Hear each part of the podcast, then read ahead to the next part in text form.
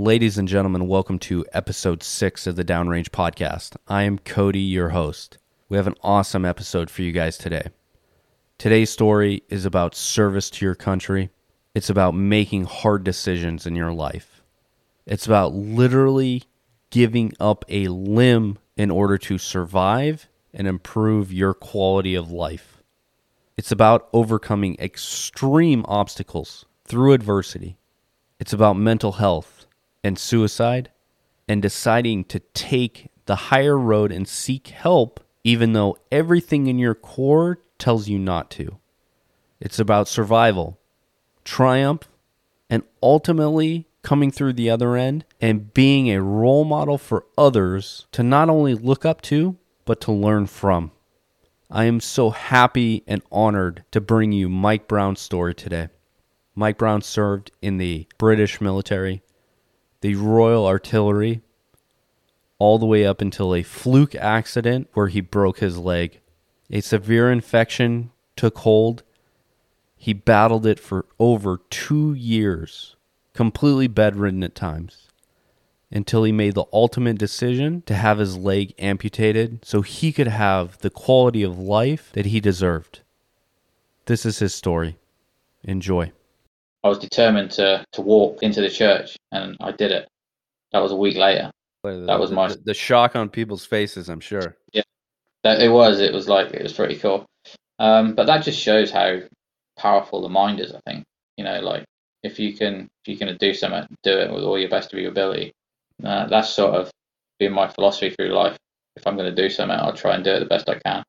And I think that that helped me through my recovery. That sort of attitude, because I don't know. You you you you sort of got the same sort of mindset. I think you can either sit at home and feel sorry for yourself, or you can get on and make something of it of the of the situation you're in. And I chose the latter. You know, so it's the the best of a bad situation.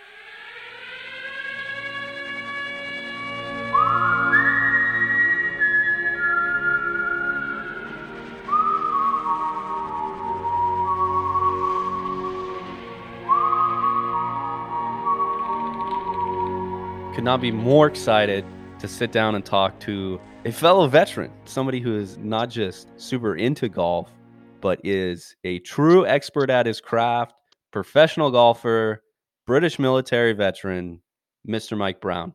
How you doing, mate? Yeah, I'm really good, thank you. Uh, just getting back over to the UK after being in America has just uh, wiped me out a little bit, but we're we're back on track now. Jet lag worse coming to this side trying to get settled in or returning home? For me, it's coming back from America because um, we're we're five hours ahead of you, I think.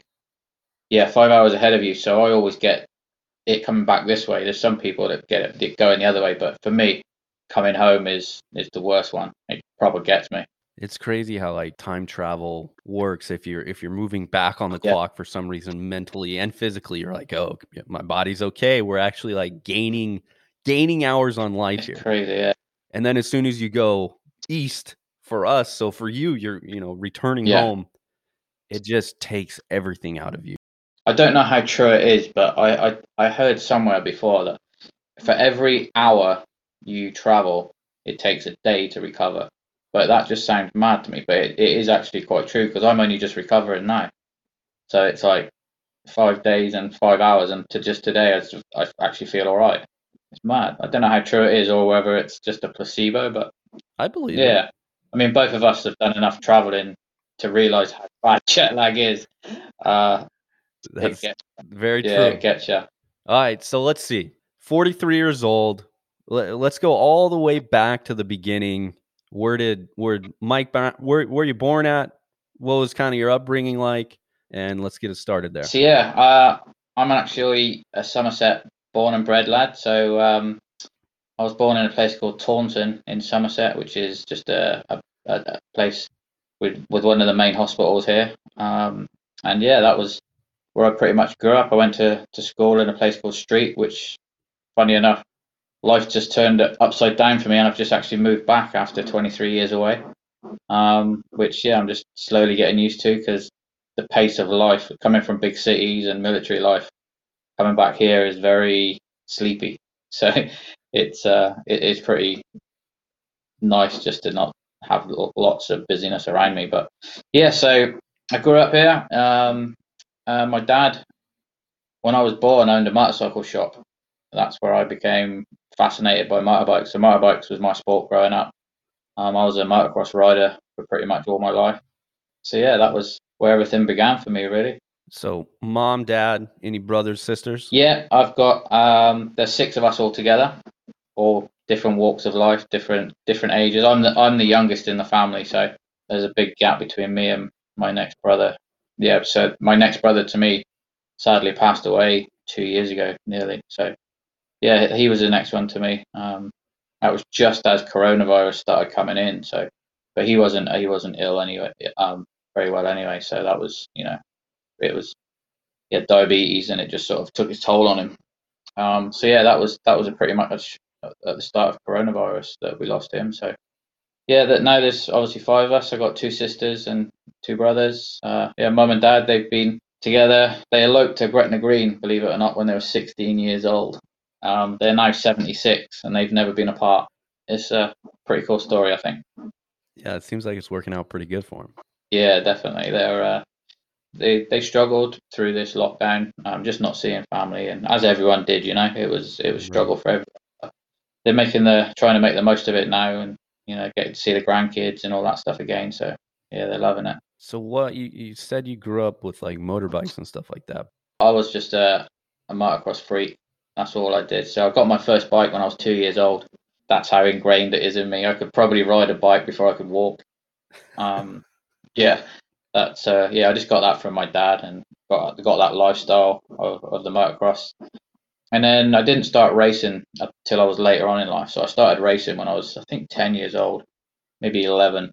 But yeah, it was that was my life. So but I gave up football. I had trials for like one of the big local teams around here, but I wasn't interested in it to, to do that. I just wanted to do motocross, and there, that was that was pretty much my life from then on, really, till I joined the military at aged 18, 19, Sorry. So growing up was like the military. Did it run in your family? Did people? Serve? Not not not per se, but both my granddads were serving. Um, had served in the military. So my my my father's father he was in the Royal Marines. He ended up being head of the Royal Marines band. Um, and my other granddad was actually Royal Artillery, which I followed too. Um, so he, yeah, he was in the war in the artillery. Um, so yeah, it was that was pretty much the only military that was sort of in my family at that time. What was the decision to join the military for you? So I wanted, believe it or not, I wanted to be a physical education teacher. So that, that was what I wanted to do. I love sport and I love fitness all my life. And where I'm from, literally, we've got one school for miles and miles around, and there was obviously no job. So that's what I wanted to do. I went into the military, and yeah, just went from there. Really, that that was sort of a stepping stone for me to to find to you know find where I wanted to be in life. I'm very familiar with the U.S. military. Have no yeah. real clue outside of a couple units that we've deployed with and worked overseas hand in hand on yeah. on the you know UK side, but what is it like enlisting? I'm guessing. Do you get to pick the the branch of service? Do you get to pick the job that you do? Kind of walk me through how it works. Yeah, so basically how we do it is we get recruiting centers. So we literally you can walk in off the street, pick which corps you want. Obviously, there's certain jobs you have to have certain education for, but but yeah, it's pretty much walk in, sign up, and away you go you know if you're if that if you're that way inclined and you know you you want to represent your country and be do something to be very proud of for the rest of your life then you know it's such a great job to to have. So you obviously picked royal artillery. It wasn't my first pick. I wanted to be REME i wanted to be a um, royal electrical mechanical engineer because my, my dad was that's that was the motorbike thing again. I just right. wanted to do all that but there was actually when I signed up, there was actually nothing in the REME whatsoever that sort of twigged me. And then I seen, you know, my granddad was artillery, so that's pretty much where I went. And within the artillery, there was so many jobs possible. It was you could either go in as, you know, on the guns or um, FST, which which back then was was totally different. But yeah, that's pretty much where we went. When did you sign up? So I signed up pretty much July '98 as a young kid. Didn't have a clue what was going on. Didn't really have a clue about about life in general. You know, just went in there, want to do this, that, and the other. Got this, and then yeah, I think the dude why the reason why I was artillery was the actual dude in the in the recruiting center was artillery, and he just sold there it. you go. You know Okay. how it is?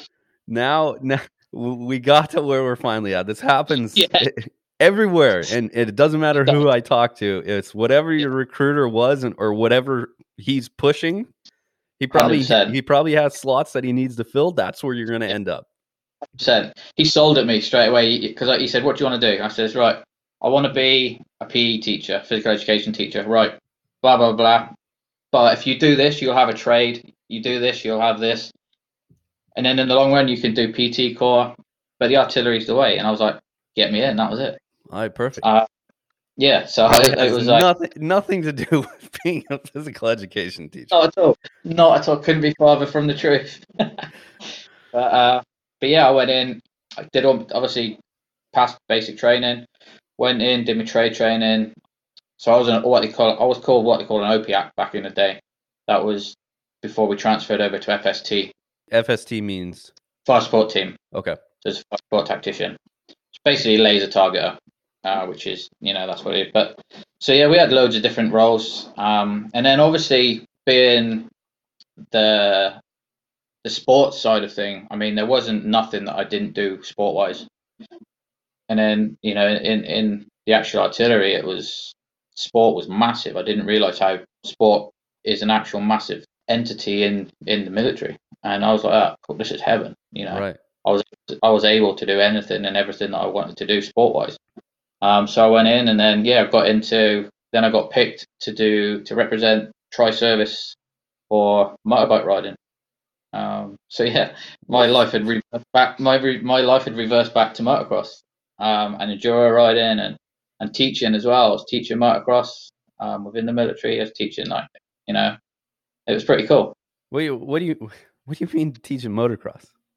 So we were teaching. We were t- we I was running like courses for people to learn to ride off road.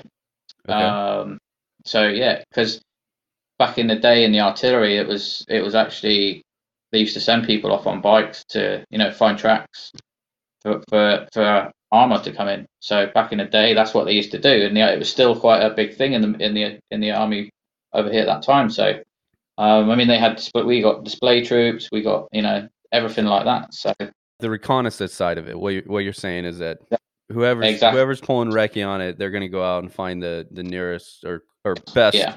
spot to move these heavy guns in from, or following tracks of enemy gun positions, whatever it is. exactly that. So um, yeah, I thought that was pretty cool. So I did that bike ride and stuff. So yeah, it was it was quite a quite a, a role reverse back to my old days of motocross, doing British and competing at that level. You know, so I was able to go go back teach. Yeah, And As- this as- is all as- still like prior to 2001, I'm guessing. yeah, yeah. This was all well. This was at the time, and then it was obviously afterwards before everything when that kicked off. You know, so yeah, it's pretty cool. What was it like, I guess, being in the military prior to war? I mean, I, I Yeah. t- I talked to a, a bunch of like guys that I I grew up in the in the military that it was completely different. You know, it was focused pr- primarily just on training and and weird for us counter Russia or China stuff. It ne- Yeah. it was not about terrorism or Middle East or anything really like that. And then obviously that whole everything changed. Yeah. So obviously pre 9/11 for you guys, um, all we had was sort of NATO tours really. You know, we had Bosnia, Kosovo, Northern Ireland, and then obviously in 2000 Sierra Leone, when our Royal Marines and 29 Commando and the Paras all went in, um, and that's pretty much it. And then obviously 9/11 happened, and then the world changed forever What did it change for you? it just it was not the not the personal side of stuff for the British, but it was the personal ally. Obviously, you're big allies to us, so um, those two that went to Iraq sort of seen the whole outfall of of 9/11, I suppose. But but yeah, seeing as like you did, you, so what year did you join? Did you come straight in as war, basically?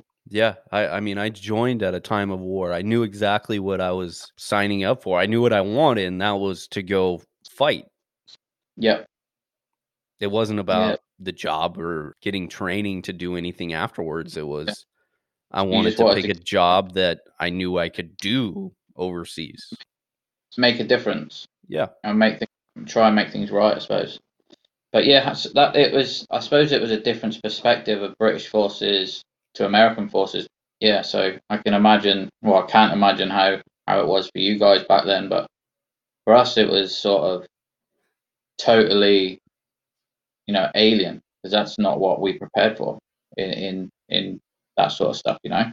But yeah, the the guys that went out there and stuff like that, you know, must have been a game changer for for you guys to have people there as well.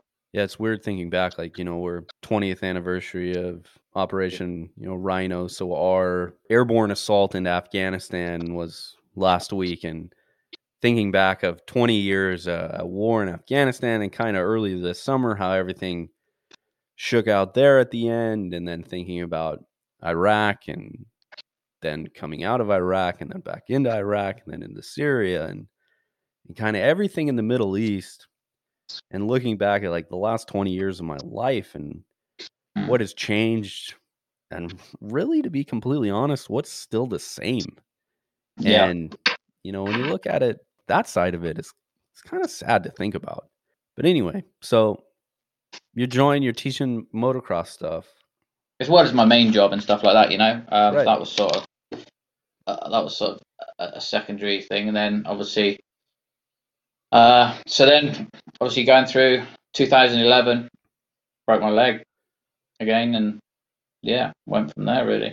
You're slowly progressing through the ranks in the military. I got to full screw because um, this sort of job I was in I don't know what you guys call it, but it was pretty much dead man's shoes. We were on a like a black economy list, so unless someone moved on, you didn't really get anywhere.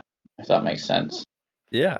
But uh, yeah, so that's pretty much what we were the role we were in, and then yeah, so 2011 happened, and October 17th at around 11:45 in the morning, my life changed forever. So what happened? So it was we were down a place called Longmoor, and I broke I broke my leg basically. That was pretty much the way it went. You know, I thought I'd be back going in six eight weeks. Got uh, got got sent off to hospital. Got casevac straight there. Didn't think nothing of it at the time. And then I was in hospital for three weeks, and then nothing had happened. I was still in a, a frame so I, I went into a thing called an X fix, which is basically it was just a pole running down my leg to together basically. And then yeah, that was pretty much the start of the end of that life as I knew really, because they told me I had an infection and I, they didn't know where I caught it from, etc., etc. So yeah, I didn't know what to do. I was off my head so much on drugs, I didn't know where I was, and then ended up staying in hospital for five months, having 24 operations, losing my knee, which which was a game changer in itself. Um, so what they did was, I don't know if you've ever heard of a thing called an Ilizarov frame. So if you can imagine five bicycle wheels going down my leg, I had them. So it was 58 wires going through my leg. So what I had to do was where they took my my knee out, they had to close that to that shape, and then they broke my um, tibia, uh, yeah, tibia and fibula. So they stretched it. So I had to close my knee seven centimeters um, and then grow seven centimeters in my tibia fibula. But in hindsight now, it didn't work. So basically, if you can imagine, my tibia and fibula should have gone directly square, but they did that and they made a chicane. So they took me out of the frame, and then as soon as I stood on it, my leg snapped again. Oh, uh, yeah, and then yeah, that was that was they put me in cast for a couple of days, and I sat down with my surgeon. Um, this was on May the first, twenty thirteen, and then he said to me, "Right," he says, "Mr. Brown, I want to put you back in a, a frame that you've been in for two years." I was like, "No, I'm not a chance going back in that." And I said to him, "Like, what's my option?" And he said, "Well, amputate um, through the knee." I said, right, get it done, and it was literally that quick. Well, uh, I mean, where where do you, where do you come up with that decision? Well, and this this is everyone's like says that. How did you make it that quick? But I'd lived for two years with this cage on my leg, with a straight straight knee basically, and it's the pain and all that is irre- well, it, it's there because it was horrendous, but that was sort of irrelevant to the way of quality of life I'd have had. You know, I couldn't I couldn't walk upstairs, I couldn't walk downstairs, I couldn't sit in a car, I couldn't go on a train, I couldn't go on a bus, I couldn't go on a plane, couldn't go to the cinema. And it's all these things that I'd found out over that two years that I wouldn't be able to do. And you know, it was it was for me quality of life. I mean, I'd I'd have had to take tab painkillers for the rest of my life. I mean, I can run now. I can ride a bike. I went back motocrossing as well with one leg, believe it or not. So, I, so I just started to learn to walk on my prosthetic leg. Hold on, real quick. We'll get we'll get to that. so, did you have through this process and you, you, yeah. the struggles with the leg and trying to get it getting it to heal and what Mike was was signaling to me when he was talking is that the, that the bones when they took the knee out that basically the tibia and fibia were supposed to grow back flush or, or in line with the lower part of the leg and what ended up happening is that they grew in at an angle. So when mike put weight on it is that because of the angle and them not growing square like they were supposed to that it broke under the weight. But during this time and, and the the two years three years of struggles that you had going on with it was there mentors or people in your life that had discussed amputating your leg and, and kind of described what the quality of life could be for you or is this just something that you came up with on your own yeah I, I sort of i found it out myself i mean back in I know it's not that long ago, but it is quite a long time ago in terms of how far an advancement prosthetics are now. Um, no one was when I had it amputated. No one was there to tell me that you know it's going to be all right. It's it's um, going to be sort of you're going to have a good life. But prior to that, I was obviously in this cage and I had that again. I found that thing that no one was there to say, you know, life's gonna be all right. You're gonna you're gonna survive. You're gonna do stuff. And this is where the the mental health side of things come in because you know I was such an active soldier. I was such an active sports person that everything just came to a stop and like I wasn't okay with that at that particular time. You know, I wasn't I couldn't adjust to being like this anymore and you know, I I didn't feel any need to be alive anymore, if that makes sense. You lived your life up until that point as like the next thing, the next task, the next sport, yeah. the next activity that you're going to do to yeah. being bedridden for such a long time. And then I'm sure once you got out of the hospital for a little bit and were able to kind of do things on your own, but a new way of life with by all terms a, a, a, bum leg like you you literally had nothing else to build on to build towards no. I, I couldn't see a light at the end of the tunnel. There was nothing there for me, you know. And you know, I, I went into hospital as like a 15 stone unit. I was training. I was doing everything a soldier should do every day, and then I come out an eight stone twiglet, you know. And it's yes. like, so yeah, there was sort of a time when I, it, I don't know whether it was mental health or it was the tablets I was taking or anything like that, you know but I just found my you know I was useless to myself, and that wasn't a good place to be. So I was at a very dark edge. In hindsight, how long were you in that for? Um, a good year. A good year. I was, you know, I never left the house for six months. Were I you living by yourself, or did you have? I actually went back to live with my parents when I first got out, but I was obviously live. I was living with my my partner at the time. Right. Um. So, yeah, we we split up. She couldn't handle the way things had gone. And you were her, with so. her prior to the injury. Yeah, yeah, yeah, yeah. yeah so see, every- that's that's what a lot of people don't get is that, you know, it's really hard for you know not just the person that that's injured to transition their life, but the person that they're with spending their life with. And some people, it, it's a lot to adapt to. It's a lot to be that constant supporter because all of a sudden, like the person that you're doing everything in your life with now becomes basically a caretaker. Yeah, exactly. And you know, it was people forget about partners, and you know that that's uh, they're the biggest key. I think is to that can aid recovery and the people that stand by people. I, I take my hat off. You know, it's it's well, kudos to them. You know, but um, but yeah, that was that was pretty much that. So not a lot of mentors. You had a you had a good support system in your family, and I'm sure people, your buddies in the military, and and everything else like that. Yeah.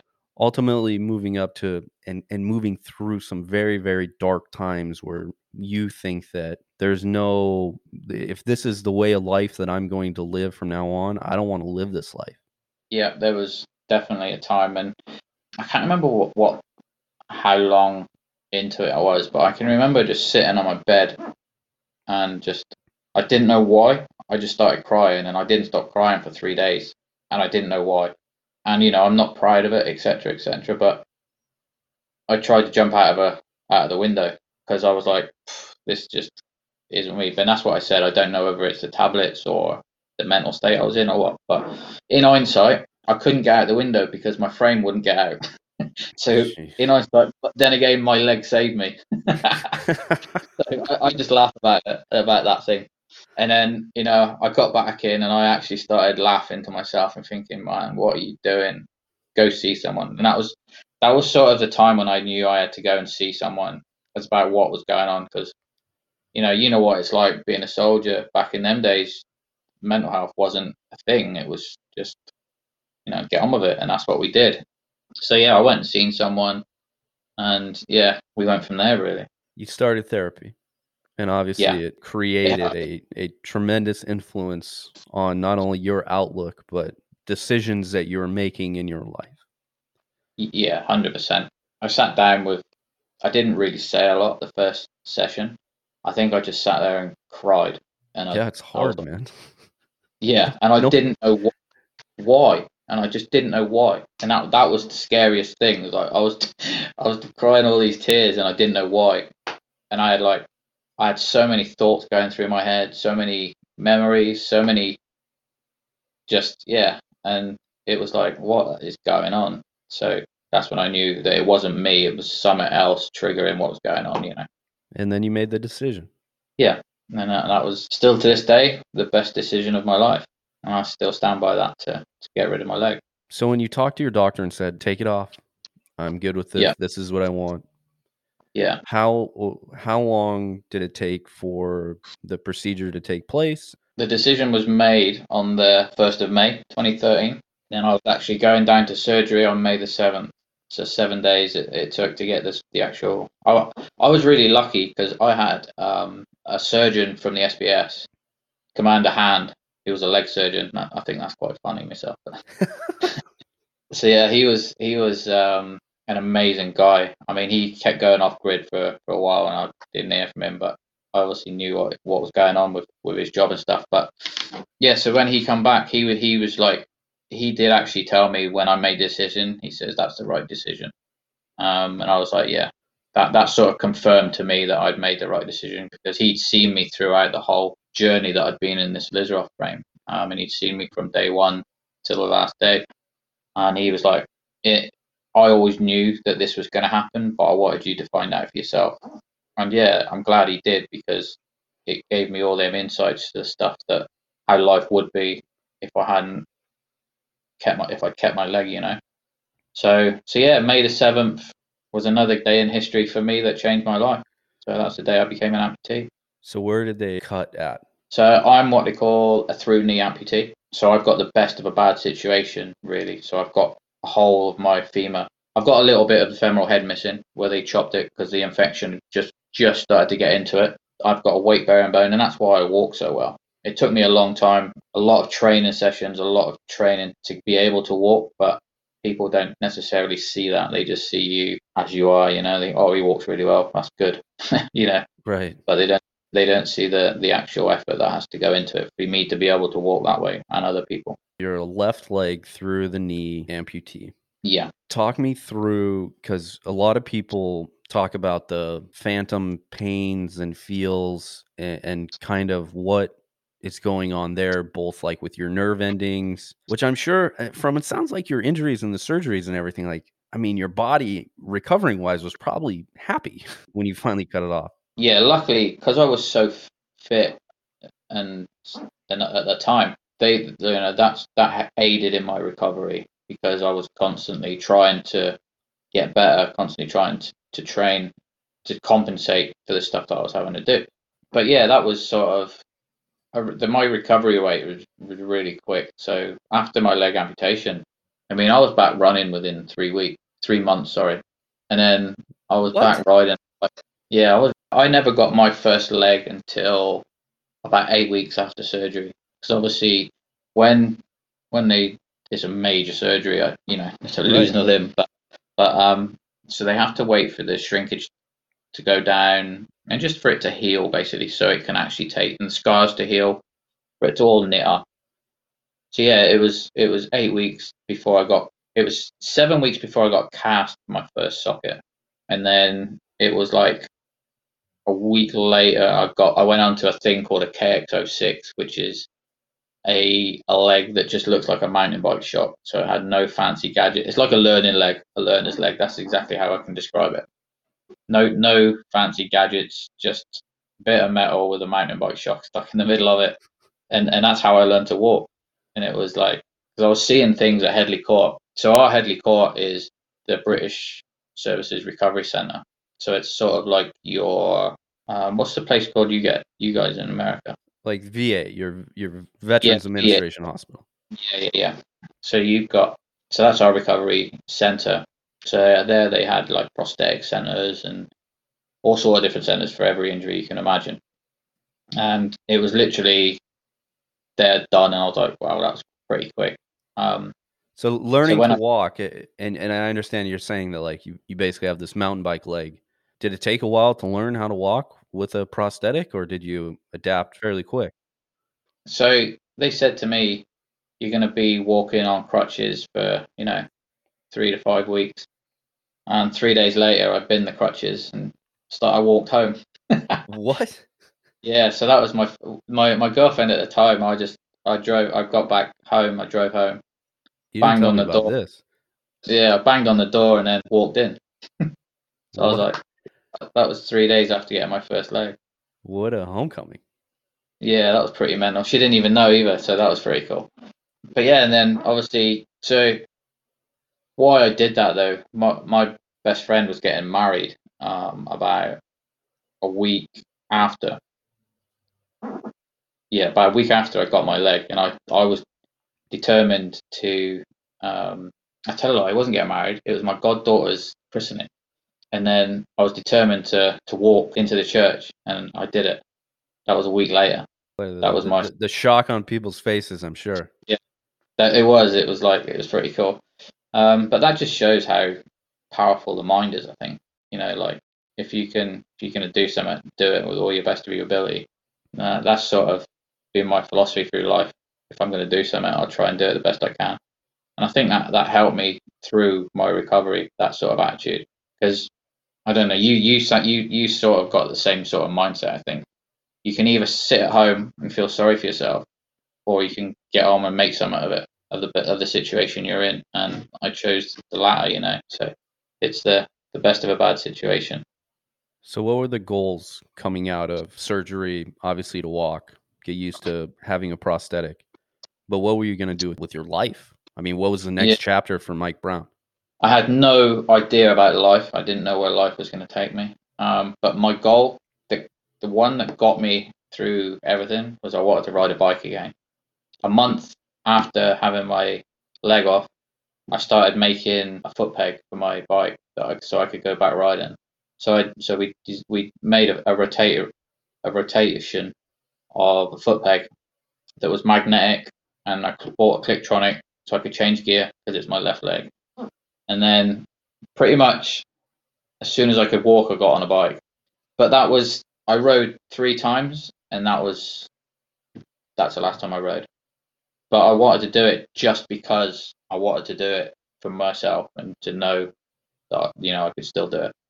Once I'd done it, that was that was good enough for me. Crazy, huh? Kudos to you.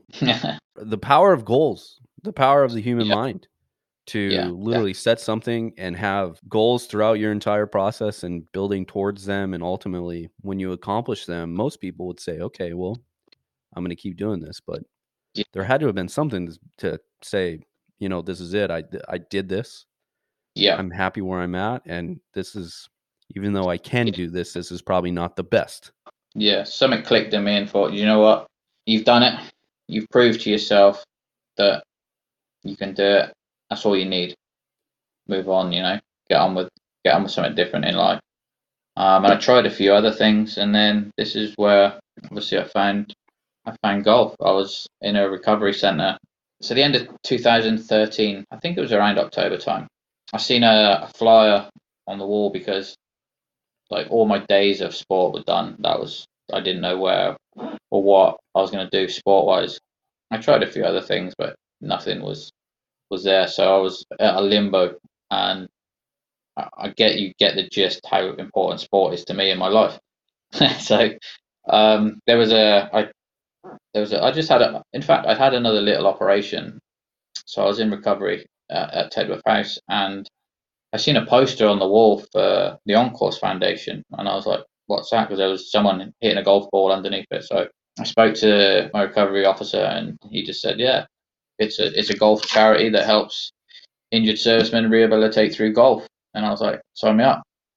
And that's pretty much where my golf journey started. And that was yeah, that was on to another chapter then, you know. So we're in that chapter. Oh yeah, I'm just I still feel like I'm still starting another chapter. Um, we got a lot more to go Yeah, So absolutely, there's a it's a big yeah, book. Yeah, it's definitely going to be a big book. This one I got so got some good feelings. What were you like when you were first starting? Useless. Absolutely useless. Like I remember I went to a one day tester center in um, a place called Dummer, which was near where I lived at the time. Um, so it's just like a golf center there, and they had a range. So I met. That was the first time I'd met John Simpson and Ben Simpson, who obviously John's the founder now MBE. That was pretty pretty cool for them to be there on my first day. Um, so yeah, and that's pretty much. We went straight to the range after that little meeting. I think I tried 15, 20 times. I missed the same ball every time. so I had 15 swings and not even hit a ball. But yeah, that was that was pretty. And then sort of I hit one ball, and that was me hooked. Probably went 20, 30 yards, but it just went. And I was like, do you know what? I can actually do this. There's something here I can I can put into my recovery, and a little light bulb clicked on and thought, yeah, you know, let's give it a go. So a few months later, I went to a three day one, which was at Brocket Hall, and that was pretty much my first ever experience with the On Course Foundation. So, and you know, we've met some to that day. I'm still friends with some people that were first dayers as well, which you know is amazing. That was at Brocket Hall, so that was in October 2013. It was my first three day event for for On Course you started going to a couple of these lessons days put on by on course and then mm-hmm. you got the bug what what was golf and what was how did it play into your life did you start going to the range more did you how deep did you get into it right away right away i got into it deep like I, there was there was just something about it that i loved but i never i never took up golf as an amputee apart for anything apart from socializing, meeting new people. Um, Because um, prior to that, you know, I hadn't really left the house for a long time, and it it genuinely did give me a new lease of life. I think I said on, on, on the other day, it's like a cliche with these things, but golf definitely saved my life. Not not necessarily physically saved it, but mentally saved me into a place where I'm in it. I'm loving life. So yeah, it was it was pretty special because I used it as a as I would a job. Um, I thought, you know, I can I can enroll this into my therapy, my my mental and physical therapy.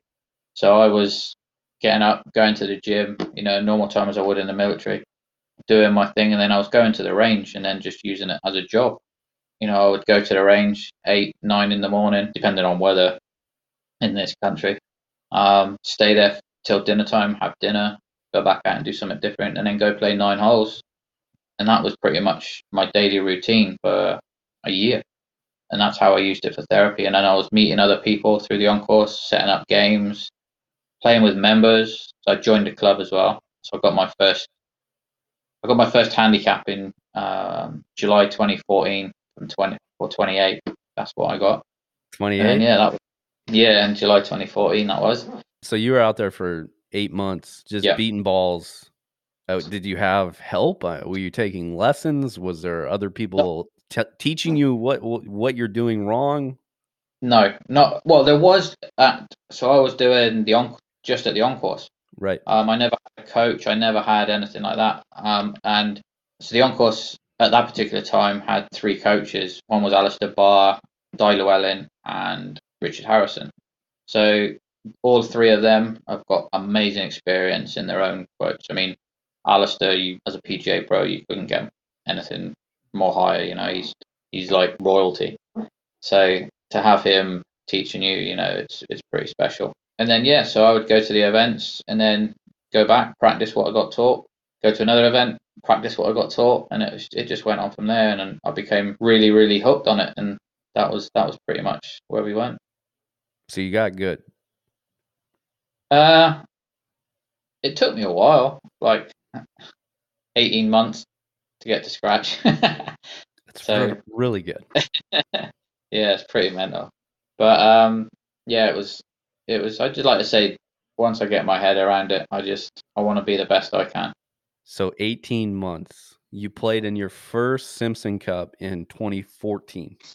Yeah, at congressional. Was that your first golf tournament? Yeah, yeah. Apart from that was my first ever sort of competition. That was like, for for golf. Yeah. So what a place, huh? What was it like coming to congressional and and then playing in that first cup? I wish I could go and do it again now, knowing what I know about golf. Because at that, that at the standard I was in, to be fair, yes, I qualified, but I wasn't good enough to be at that course. If that makes sense, I didn't feel like like if I went back there now, I'd appreciate everything that was there. Because I because I didn't know much about what it was or what congressional was and how prestigious it was. I didn't really appreciate the whole big thing.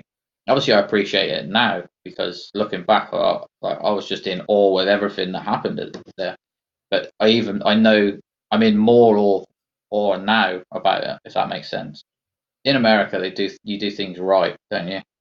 You know, it, it's like every, everything bells and whistles, and it's just the way that we were sort of welcomed was just that resonated with me for a long time after after I got back from congressional because I didn't fully realize how welcoming the Americans were to veterans, and it was just like blew my mind to be honest with you.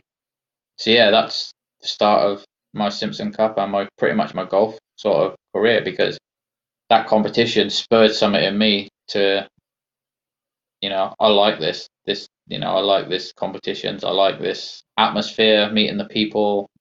So yeah, that that sort of gave me another drive to pursue something And it motivated you to get better.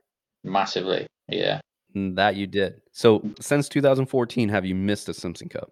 Um, only because I missed 2019 at St Andrews, only because I had European Tour Q School come up. Um, so yeah, that was that was why I missed missed that one. It just coincided that When when did you make this transition from okay Simpson Cup, well really starting golf to first Simpson Cup to getting really good to like there's this golf world out there that you probably weren't familiar or in tune Clued with up. prior to Yeah. to like making the decision that you know I'm not only going to play in adaptive events but like I'm going to turn professional and and I I'm just as good as somebody that has all limbs. so I pl- it was sort of a decision that I'd made. I like I had no incline of of this of being a pro golfer. I had no incline of making anything out of golf apart from, like I said before, making new friends and The fellowship and camaraderie that it gives you. Exactly, exactly. Because you know as well as I do, when you leave the military, everything like that goes, right? So the on course to me is like a new unit, you know? That that's how special it is to me. And golf was a way of sort of airing how important that is to everyone. So, you know, that's why I decided to turn pro because there was no one really, apart from Chad, who was in America, who was obviously in America, there was no one really in the world spreading the word of how important golf can be for not just physical but mental health. And, you know, that was sort of a little drive for me to think, you know, I can sort of help people here. I can not necessarily inspire people, but if that's that's what people think, then you know that that's the job done, isn't it? You know, if they can if we can help one person change their life through golf, then that's amazing. You absolutely are inspiring people. Oh, thanks. But um, you know, I'm just I'm just trying to to give other people the opportunities that I've had through golf. When did you turn professional? So I turned professional July 2016. What did that entail for you? Did you think, "Hey, I'm gonna I'm gonna get in the club business," or was it, "I'm gonna go play"? Go play. That's all I wanted to do was go play. I think it was at first it may be a little ego thing just to prove to not necessarily everyone but myself that I was still worth you know I still had something in me that I could that competitive side that I was still able to compete with anyone on on any level. Well, where did you start competing at then? Uh, so I went to Spain. So I went and played my my first pro tournament was in Spain um, on a thing called the Gecko Tour, which is a satellite tour that just in mainland Spain, Europe. Um, and then I progressed from there to a few other tours. How are the results early on?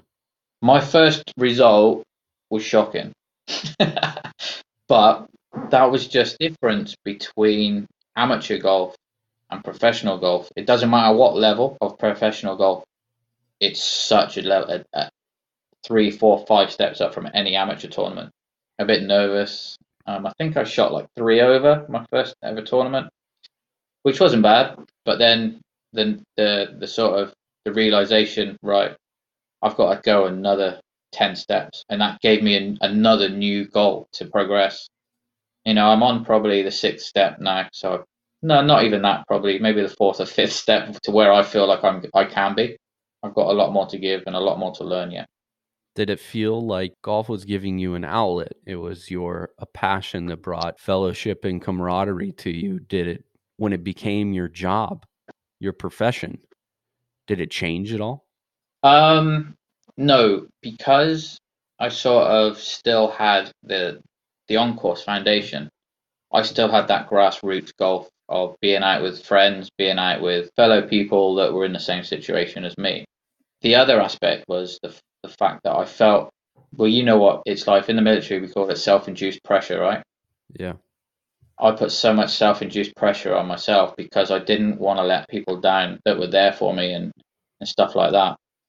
Which you know, in hindsight, I didn't because I was out there doing it.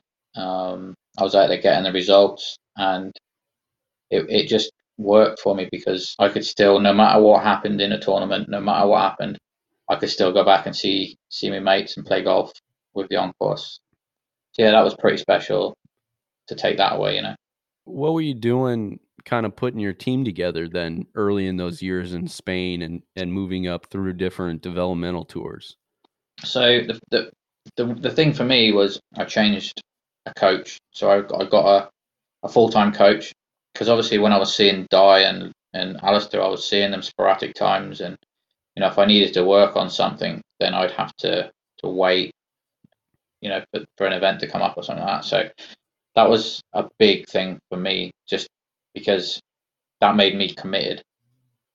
You know, that that made me like, right, this is my job now. I've got to, I've got knuckle down and I got to train. I got to, I got to give everything that I can. So that's what I did. Um, I'm now working with a, a new coach called Ben Emerson, you know that was the biggest sort of change for me. Was he changed a little bit of my swing because as an amputee, I, you you see my swing. So when I rotate, I have to get my left leg out of the way so it rotates through. So we worked on a few things, a few exercises to make that stronger, make that better. But the biggest thing for me is in the last three or four months, I was struggling mentally, coming out of lockdown, coming out of not playing, etc., etc. I was struggling mentally. I started not to enjoy golf. But then I found through one of my sponsors, Bushnell, I've now got a, a new mental coach who's called Jamie Glacier. He was the the mental mastery, but he's in Australia, and he's just gave me a few little things to do training wise, uh, on the range, off the range, thought processes, and I've never enjoyed golf more. So that just shows to me how important mental is rather than physical. He's changed my game in a few months, and it's so remarkable. But yeah, that, that's pretty much where we're. You know, we talked a little bit about therapy and counseling during the hard times that you had and and really when things were looking very bleak prior to procedure. Did you continue therapy once you had the procedure done? No i stopped. You thought those are old problems. I have them fixed now. That was all caused because of this bum leg that now is gone. I don't need yep. that anymore. Exactly that. You hit the nail on the head you know that was probably the worst decision i made not carrying on with some mental therapy because I have noticed a lot of old stuff rejuvenating in me. We all do it. Yeah. It's mad, isn't it? Like Yeah. You don't realize, I mean, it's hard to even really say what what a comparison to it is, but when you have struggles, when there's things that you're working through, whether they're they're good problems or bad and dark problems, you know, it's not a uh you know your brain and your heart is a, a car. You need to routinely conduct maintenance on it and make yeah. sure that everything's still running it's not something that you can you can get a quick tune up and put it away and you don't need to pull it back out until years and years and years later because ultimately probably by that point in time it's a little too late yeah like back in back in the day mental health like i said wasn't really a thing and i just thought it's just me being not necessarily something wrong with me, but I just didn't know. The mental health side, yeah, that's like a big, big thing. Not just in golf, but I think in every day. I mean, like like you said, it, we don't work enough on it. I mean, the brain's the biggest muscle in our body, right? The biggest cells or whatever, and we never train it. We never teach it how to behave. We never sort of do anything. If we feel bad, oh, we feel bad. I'll be right tomorrow. But why do you feel bad? Why, you know, what's making you feel like that? And how, if you feel it again, how can you sort of help yourself to get out of it?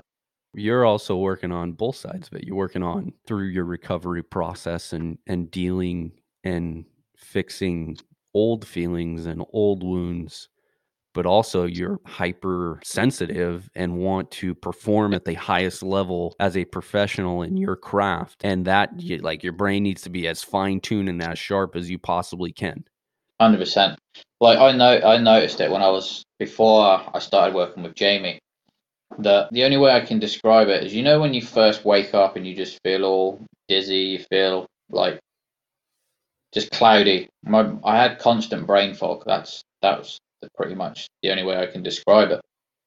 And then yeah, we had to work work away out why it was happening and how to get rid of it. So I think I'm out of out of it now. Well, I, I am out of it now because my my golf is you know it's it's probably playing some of the best golf I've played ever at the moment. How much of that was induced by COVID and just kind of being the world yeah. and everything stopping for like over a year? pretty much 100%. I think it was it was one of them where everyone was in the same boat, and the, the worst thing is there was there is nothing that we could do about it. It's it, it's something that's out of our control, and it was the most frustrating times for everyone, wasn't it? Like yeah, it was it was awful. Again, we you want to talk about like goal and task oriented people when there's no end date, there's no nothing that you're building to. What are you doing?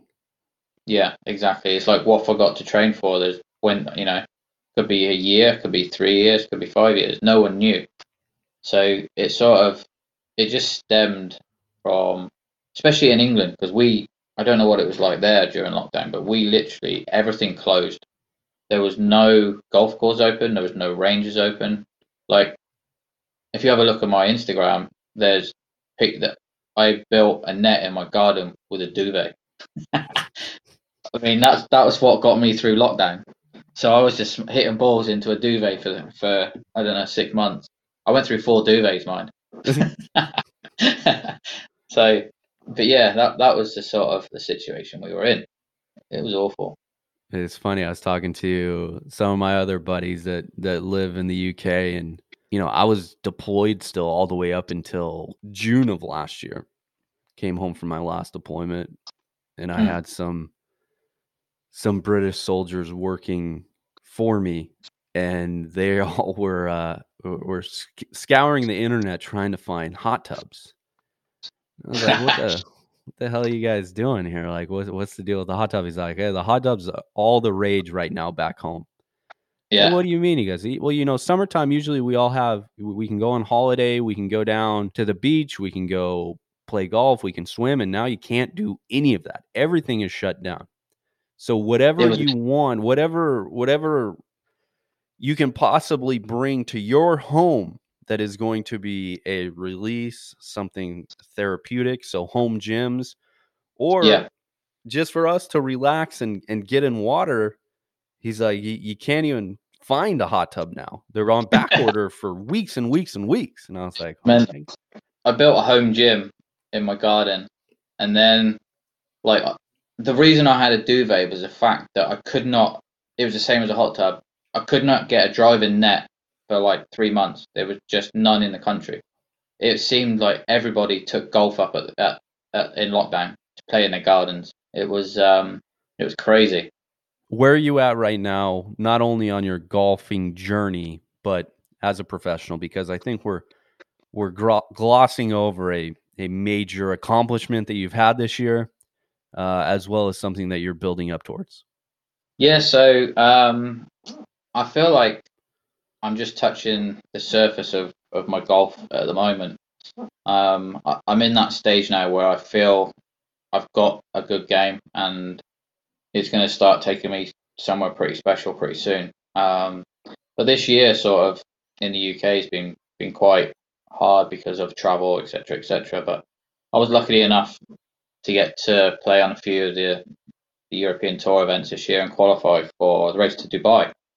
So that's pretty much my next goal. I fly out there on the 12th, I think. Um, I'm going to go out a few days prior to before I'm meant to be there, just because I won't be able to play much in the UK. So we can go out there, practice, um, and yeah, see what see what we can do out there. you're so nonchalant about this whole thing it still blows my mind yeah, it's um yeah, it's pretty cool. I just I'm quite a, a humble person, I suppose. I just I'll see when I get there, you know.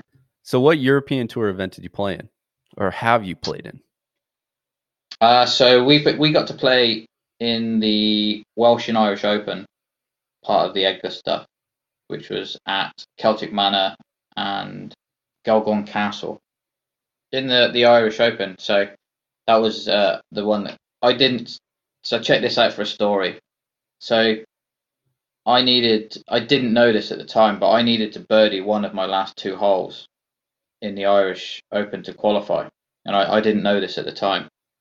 And I'm, I just missed a birdie on 17, and then 18 was a par five, and it was, I think, like 580, something like that from from where we were, and I I hadn't, no one was really going for it in two, um, and my dude that was like helping me at the time, sort of didn't tell me that I needed a birdie. So I had an iron in my hand because uh, so the hole so there's all water along the side of left left of the green and like quarter of the way back down the fairway.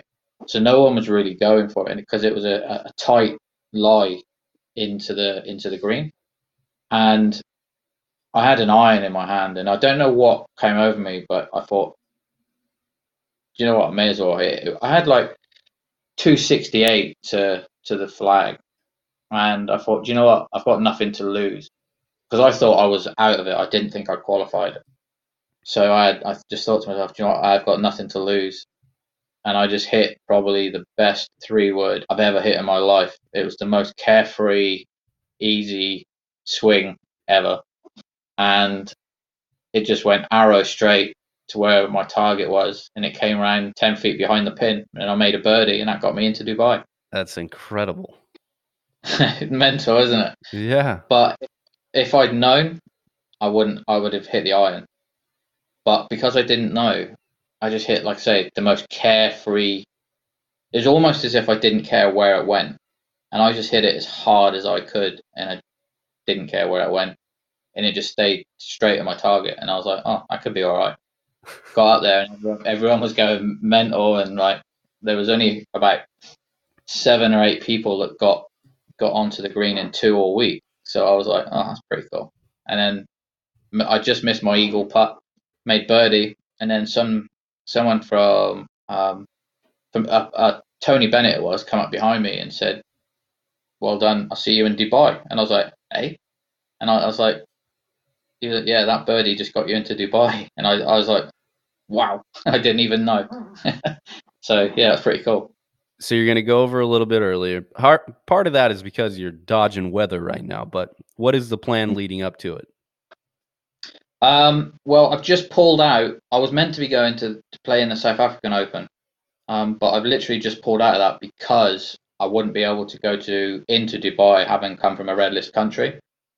So that's just, that's actually worked out all right because it now gives me more time to prepare um, for for Dubai. So I'm going to go out there and play probably three or four days before to get ready for the tournament, just to get used to the heat. I think it's like 38 degrees out there at the moment. Um, I don't know what that is in Fahrenheit, like 90 something. Yeah, 95. Yeah, it's hot. Um, so yeah, going to go out there and play. Get just get used to it, get climatized, and just get used to some numbers and just because the ball goes a lot further out there. So just get used to some numbers and yeah, hopefully we can do some business this year. God, I'm so excited for you. Yeah, I, am I'm, I'm like, yeah, I'm I'm I'm proper excited about this one. It, like I don't get excited over a lot, but this one I'm pretty excited about. it. Any other events outside of that for the rest of the year? Uh, no, that's pretty much what I'm going to be aiming for now. Um, and then I've got another new chapter starting in December because um, I've just enrolled for my PGA, so I'm going to be doing that. Um, so that's a, another new ticket that I'm going to hopefully have further down the line. So what are you going to use with that, or what's the what's the thought process behind it?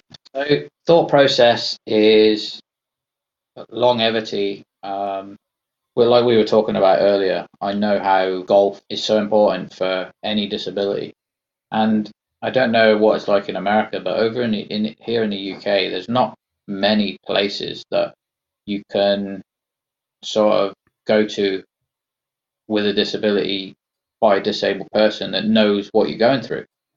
So you know, never know down the line there could be some sort of disability program or some sort of disability academy to help people get through anything they're going through in life. You know, we talked a little bit about the differences in kind of the views in America versus in the UK on disabled people.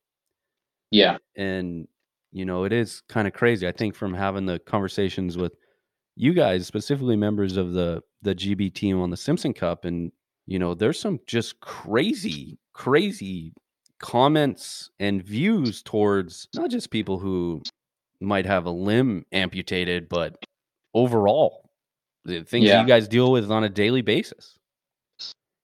Yeah, it's um the the UK is very prehistoric in that aspect compared to America now.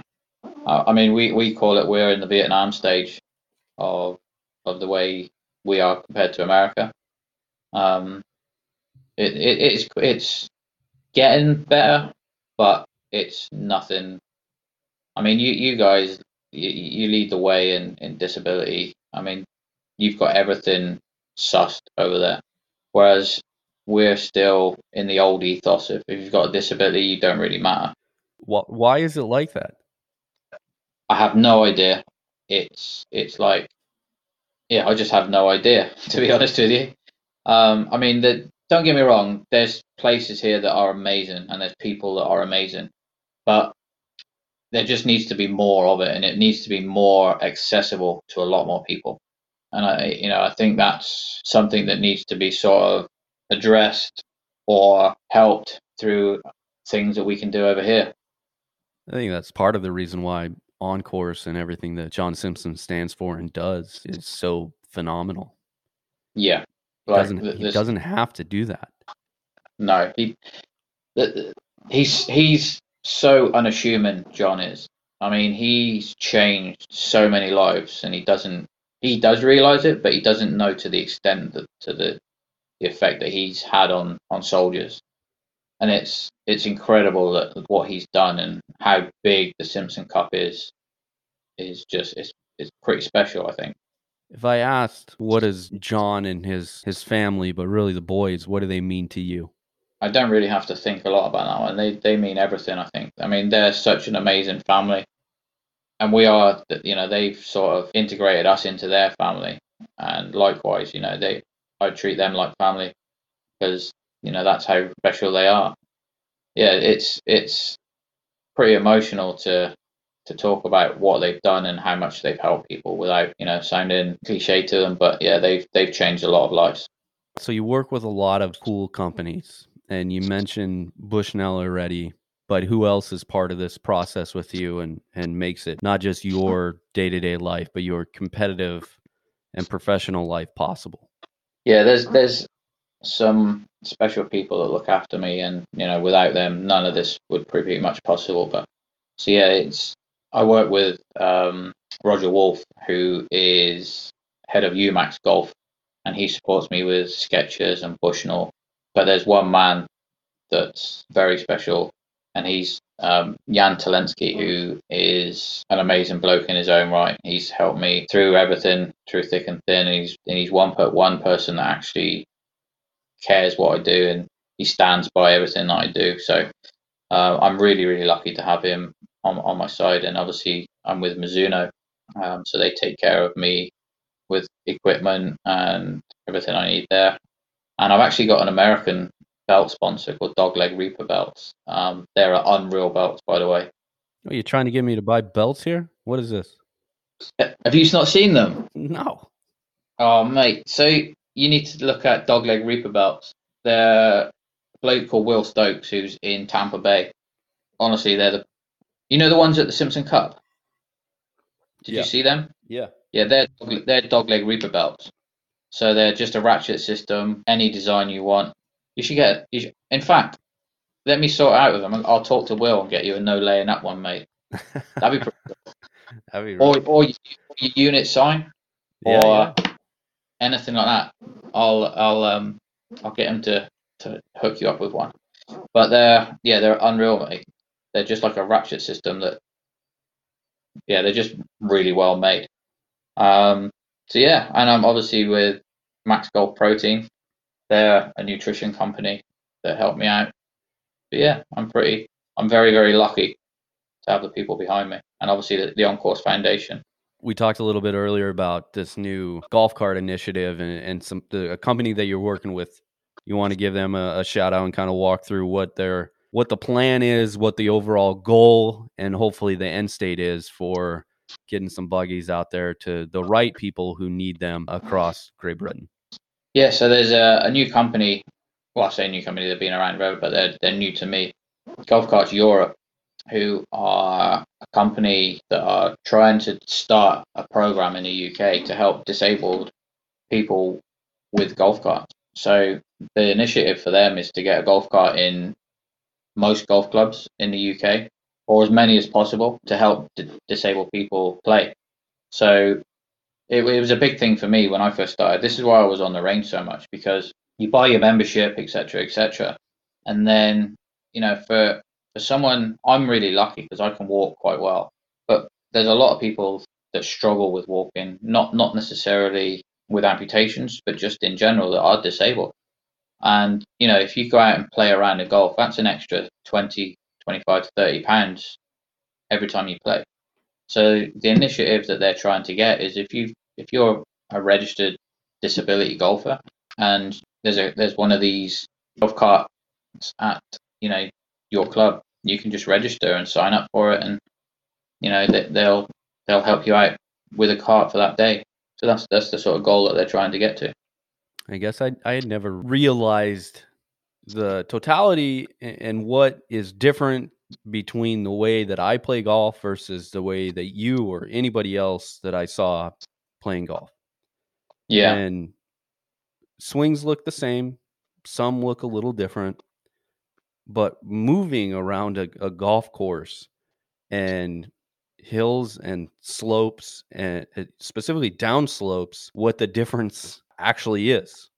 And I Yeah, think, you know, I had the opportunity to play with, you know, a couple of you guys up at, at the creek, the most recent Simpson Cup that was on Long Island a couple weeks ago.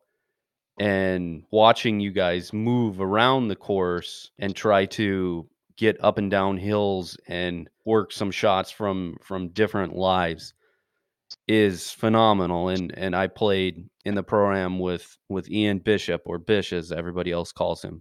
Absolute legend in his own right but he, he's a, a double amputee both of them uh, above the knee and without thinking of how is he going to get from the cart path down to the green and then realizing that he, he can't it's not like he can put weight on the balls of his feet and go down the slope he's got to go down Yeah. backwards like the the the stuff he does is i mean you, you, it's mad because like you say that i'm inspiring but he he inspires me and people like like your guy nick i mean he was hitting a ball 210 220 with one hand with Right. no leg on one arm and i'm like that to me that's inspiration to want to get disabled golf out there even more because looking at him and i'm like man, there is nothing wrong with me. Do you know what I mean? exactly It's like, jeez, what what what they do, and like every time Bish hits a ball, I'm just amazed how he does it. I mean, like it's bad enough on one leg, but having no legs, especially no knees as well. I mean, like I can just take my hat off to them guys. It's it's phenomenal, and regardless of how they play, they're doing it. You know.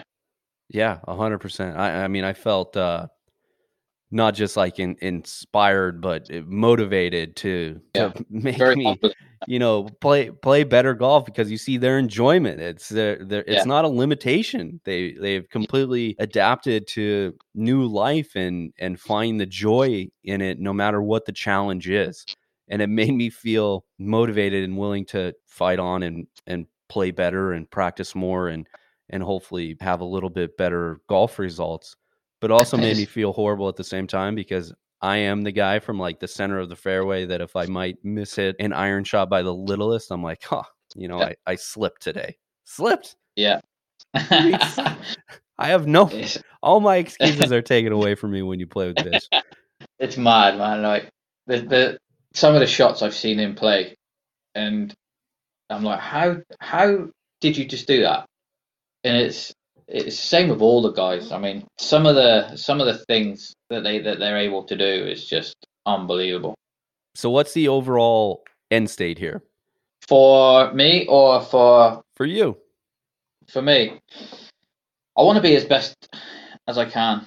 I- Um, I mean, I feel like I've only just hit hit like somewhere of my potential, and yeah, my my goal, maybe not this year, maybe not next year, but one one time, you know, I want to get a full card, and then yeah, that's, the end goal is to be possibly playing in America at some stage because I'm I'm getting a, I'm getting like a little bit older now, so senior tour maybe. No, you still got plenty of good golf left in the tank before we talk about senior Yeah. school. Definitely, but um, but yeah, next year, obviously Q school's done this year, so next year definitely back to Q school. I'm just gonna work my backside off again, and and yeah, just just enjoy the process and see where we can go, and hopefully inspire more people to to to take up the game of golf. Absolutely. Well, Mike, I appreciate it. It's been an absolute honor and pleasure getting to know you the last couple weeks. And you know, you got us and the entire company on your side, just rooting you on and wishing you nothing but success. But even if that success isn't quite on the golf course, what you're doing, everything else in your life is making a difference. And I thank you for that as a fellow veteran. But really just motivating thousands of other people that you can pick up golf and it's going to provide you an excellent activity and, and sport that you can do for your entire life. But if you set your mind to something, you can accomplish anything. Definitely. Thanks so much. That means a lot to me. So, yeah, I'm very privileged to be where I am and the people I meet at the moment. So, thank you very much. I didn't realize how big no laying up was in the UK. It's massive over here. Like, yeah, so it's, um, you know, I put a thing on Facebook yesterday of my bag was on the range in the USA, and one of my mates that I used to play with on the European Amateur Tour messaged me says, "Hey, dude, did no laying up? No, they've got what you've got one of their towels." I was like, "Yeah." I said, "Cody gave it me." He went, "Mate, is that the military guy that's just started in America? He knew all about you." I was like, "Yeah, that's pretty cool."